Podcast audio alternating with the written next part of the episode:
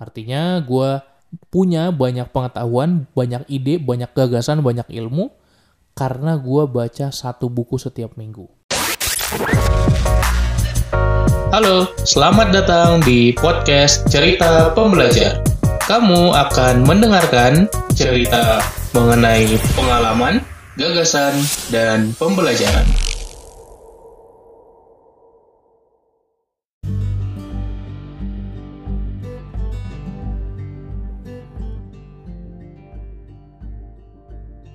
Apa kabar sobat pembelajar? Semoga lu sehat selalu, terutama di kondisi pandemi yang lagi memuncak sekarang. Ya, gua harap stay healthy, stay safe, dan semoga lu bisa terus bertumbuh juga dengan terus belajar untuk upgrade diri setiap hari. Kembali lagi bersama gua Umar di podcast Cerita Pembelajar. Gua bakal share cerita-cerita pengalaman unik yang gua rasakan. Semoga ada manfaatnya dan semoga bisa menjadi pembelajaran buat lo yang sedang mendengarkan. Di podcast kali ini gue bakal bahas gimana caranya gue dari yang benci banget baca buku, dari yang gak suka baca buku, akhirnya gue bisa baca 52 buku dalam setahun. Mungkin buat lo yang sering baca buku ya oke okay lah itu good gitu ya itu good enough. Tapi buat orang-orang yang mungkin belum terbiasa baca buku buset 52 banyak banget bang gitu ya. Banyak banget yang nanya seperti itu Kok bisa bang dalam satu tahun baca 52 buku? Kok bisa kuat baca buku-baca buku terus? Nah, gue akan bongkar semuanya di episode kali ini. Jadi langsung aja silahkan simak cerita di balik baca 52 buku dalam setahun. Cerita Pembelajar Season 7 The Story Behind Oke, jadi gue harus mengakui kalau gue adalah orang yang sangat-sangat benci baca buku dulu. Ya, gue ngerasa belajar tuh bisa dari sumber mana pun, nggak harus dari buku kan, dari video, dari podcast, ngobrol sama orang, mentoring, ikut seminar. Tapi malas banget gak sih baca buku itu gitu kayak kayak baru buka buku udah ngantuk gitu, baru buka buku udah males ngelihatnya gitu. Apalagi harus rajin baca buku gitu buku pelajaran yang wajib kita baca aja. Itu males apalagi harus baca buku self development pengembangan diri. Eh buset gitu ya. Niat amat gue belajar kayak gituan. Itu yang gue rasakan dulu coy. Gue nggak tahu lu bakal relate dengan ini atau enggak kalau lu relate dengan ini boleh kasih tahu gue DM gue atau share di story ya. Tapi gue menyadari kalau ya baca buku itu banyak manfaatnya. Dan berkali-kali kita dengar kita tonton kalau orang-orang sukses, CEO, CEO, pebisnis handal itu baca bukunya juga gila-gilaan. Dan gue mencoba untuk mulai baca buku di 2017-2018 itu zaman-zaman gue kuliah. Kayaknya gue perlu deh. Kayaknya gue mulai cobain deh baca buku gitu. Sampai siapa tahu gue bisa terbiasa. Gue coba tuh di 2017 gak berhasil coy gue pingin baca buku gue beli buku tapi baru mulai doang gitu. Awal-awalnya gue mulai tapi nggak gue abisin juga. Padahal gue tahu bukunya itu bagus. Terus gue coba lagi coba lagi coba lagi sampai akhirnya mulai menemukan lah mulai menemukan buku-buku yang gue suka. Ternyata buku-buku yang gue suka kebetulan buku-buku pengembangan diri. Dan awal-awal gue buku itu, baca buku itu gue mencoba baca apa yang gue perlukan. Jadi contoh dulu tuh gue kurang berani bermimpi dan gue baca bukunya David J. Schwartz judulnya The Magic of Thinking Big atau kalau terjemahannya berpikir dan berjiwa besar. Itu buku yang disaranin mentor gue jadi gue baca karena gue merasa perlu itu. Kemudian gue juga orang yang introvert dan susah ngomong di depan orang susah berinteraksi dengan orang lain gak supel gak friendly temennya dikit nggak bisa asik di tongkrongan akhirnya gue baca buku How to Win Friends and Influence People. Bagaimana cara memenangkan kawan dan memengaruhi orang lain. Dari buku itu gue belajar banyak dan akhirnya bisa memberikan manfaat ke hidup gue perlahan-lahan gue mulai tahu manfaat dari baca buku meskipun belum terbiasa pada waktu itu. Tapi dari orang yang paling malas baca buku memberanikan untuk mau baca buku akhirnya ya merasakan manfaat yang luar biasa.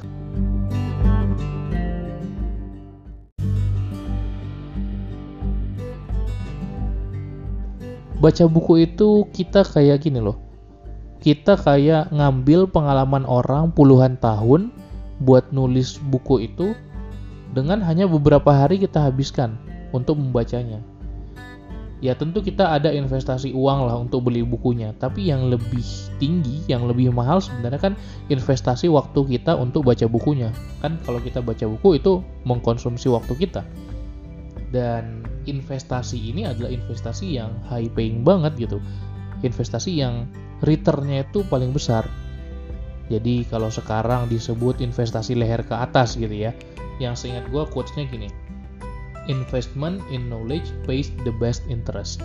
Investasi ilmu, pengetahuan, skill, keterampilan itu akan memberikan bunga yang paling besar. Hasilnya itu yang paling besar returnnya.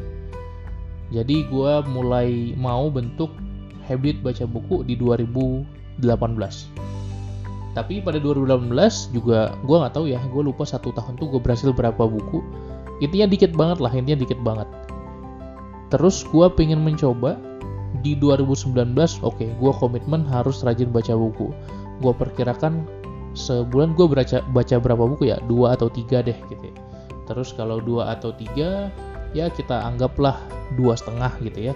Kali 12 oke okay, gue pengen baca 30 buku di 2019 nekat juga sih sebenarnya karena gue belum rutin sama sekali baca buku di 2018 tapi 2019 gue cobain nekat baca 30 buku akhirnya gue beli buku beli beli beli beli beli kemudian gue baca baca ada juga yang minjem ada juga buku dari perpus ada juga buku punya temen gue coba rutin baca baca baca Memang tidak mudah untuk bisa baca setiap hari dan gue belum baca rutin setiap hari juga. Gue hanya baca ketika ada waktu, tapi gue coba khususkan waktu untuk baca gitu ya. Biasanya setiap weekend tuh gue spend waktu buat baca buku.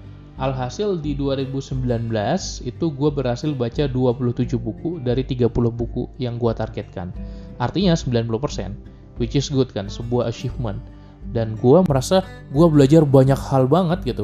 Gue merasa gue belajar banyak hal baru, dapat banyak skill baru, dapat pemahaman baru dan knowledge gue itu makin luas gitu. Cakrawala gue makin luas. Gue jadi enak ngobrol ke temen, orang, ke siapa pun karena banyak yang bisa gue obrolin akhirnya gue uh, bikin di sebuah kertas gue tempel di kamar tulisan seperti ini. I have lots of knowledge and ideas because I read a book every week. Artinya gue punya banyak pengetahuan banyak ide banyak gagasan banyak ilmu karena gue baca satu buku setiap minggu. Itu gue tuliskan di dinding kamar. Ya di kertas gue tempel Kemudian gue menargetkan di 2020 ya di akhir 2019 Desember 2019 gue pengen di 2020 nanti gue serajin itu baca buku dan target gue satu buku satu pekan which is crazy sebetulnya.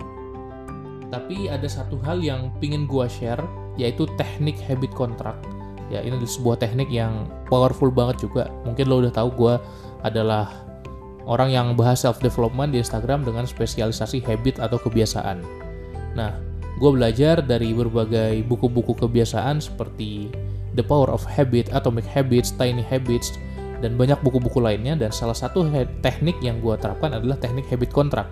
Gimana sih teknik habit kontrak ini? Gue minta bantuan temen gue buat nge-monitor lah, nge-monitor gue baca buku. Ada satu orang teman yang gue percaya dan gue senang banget, gue berterima kasih banget buat dia karena bisa membentuk habit gue juga. Jadi gue bikin kontrak selama 5 minggu gue akan lapor ke dia gue harus baca buku satu hari setengah jam. Jadi di akhir hari gue lapor oke okay, hari ini gue udah baca setengah jam atau gue belum baca. Kalau gue berhasil ya bagus. Kalau gue nggak berhasil kalau gue gagal gue denda bayar 30 ribu langsung ke dia langsung gue transfer. Jadi tidak membaca buku menjadi mahal harganya kalau gue males gue kayak harus bayar kan. Dan dengan teknik itu gue bikin kontrak kontrak perjanjiannya ala ala kontrak kerjasama terus gue terapkan dan gue komitmen melakukannya akhirnya gue berhasil 34 dari 35 hari gitu ya. Kan 5 minggu 35 hari. Cuma sekali gue gagal dan ketika gue gagal bener-bener gue bayar 30 ribu ke dia nah kalau menurut gue 30 ribu itu untuk sekedar nggak baca doang itu mahal. Jadi gue lebih mudah untuk melakukannya. Dan itu adalah salah satu apa ya salah satu momentum di mana gue ketika awal 2020 udah bisa rajin baca bukunya. Ya udah akhirnya di 2020 gue baca buku setiap hari baca baca baca baca baca dan bisa gue membaca satu buku satu minggu. Ya satu pekan itu satu buku dan benar di 2020 ada 52 pekan kan dalam setahun gue baca 52 buku. Mungkin lu ng ngeliat gitu ya wah buset keren banget gitu ya Bang Umar 52 buku. Padahal ya ada journey di baliknya. Awal-awalnya juga justru gue nggak bisa baca buku sama sekali malas banget. Tapi sampai sekarang ya kayak udah otomatis aja udah jadi kebiasaan. Setiap pagi gue pasti baca buku pasti dapat ilmu baru pasti dapat pengetahuan baru. Karena gue percaya baca buku sepowerful itu gue tahu sumber-sumber lain untuk belajar tuh banyak tapi buku termasuk yang ROI-nya paling tinggi. Apa itu ROI Return of Investment. Jadi kayak kita dapat berkali-kali lipat kalau kita belajar dari buku daripada sumber lain. Kenapa? Karena buku itu udah melewati proses yang panjang, bukan cuma konten YouTube yang kita tinggal rekam, edit, langsung upload. Buku itu benar-benar proses dari intisari dari pengalaman-pengalaman, dari ilmu yang banyak diintas, diintisarikan jadi buku yang ringkas, diedit segala macam. Jadi benar-benar hasil yang terbaik sebenarnya kalau kita baca buku. Itulah kenapa gue sangat-sangat menyarankan, kalaupun lu belajar dari banyak sumber, dari banyak source, tetap usahakanlah biasakan baca buku dan itu powerful banget. Fiksi, non fiksi dua-duanya oke, okay, itu melatih imajinasi kita juga kalau fiksi melatih cara kita belajar, cara kita membaca.